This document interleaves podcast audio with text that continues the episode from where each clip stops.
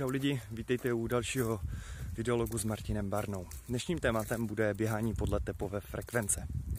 Lidi, pokud se, jste maratonci nebo trénujete vyloženě na nějaký větší běh, máte nějakého kouče a ten vám programuje nějak trénink, včetně třeba tepovky, včetně třeba hm, délky běhů, intenzity a tak dále, tak samozřejmě ano, může to mít smysl. Ale pokud nejste tahle kategorie, tak je naprosto zbytečné, abyste se zabývali tepovou frekvenci během běhu.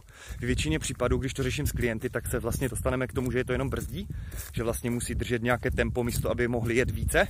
A brzdí je to v rozvoji, brzdí je to ve spalování a brzdí je to v podstatě i v té atletické výkonnosti. Jinými slovy, když si teďka tady řekněme rozběhnu a budu si držet nějakou tepovku, po nějaký čas, kdy já mám čas si jít zaběhat. Protože je důležité si uvědomit, že většina lidí jsou celkem zaneprázdnění a je důležité nakládat s tím časem intenzivně. Tak je pro mě, spálím více kalorií, si myslíte, když si budu hlídat tepovku a budu se snažit běžet v podstatě pomaleji, než můžu, nebo spálím více kalorií, když pojedu co největší bomby.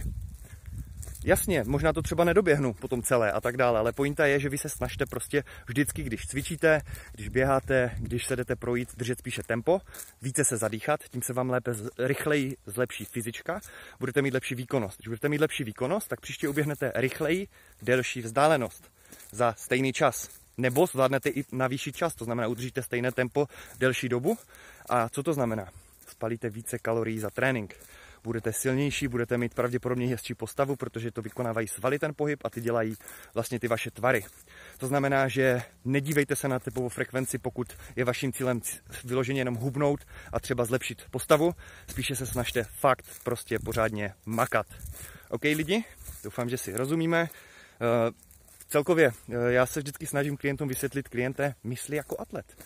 Nemyslí jako uh, jojo dietářka, co nejméně sníst, cítit se eh, špatně, být podrážděný nebo podrážděná a být v podstatě unavený, hladový a mít pořád chutě. To si nemyslím, že je úplně to ideální a k tomu mít vlastně co nejméně aktivit, protože takhle moc kroků nenachodíte, mimo to, že takhle v podstatě ani uh, tu dietu pravděpodobně nedáte dlouhodobě.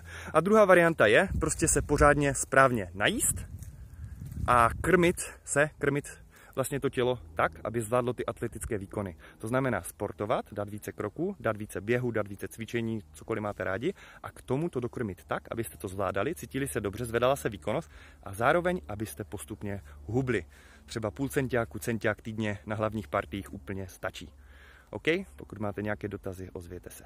Be effective.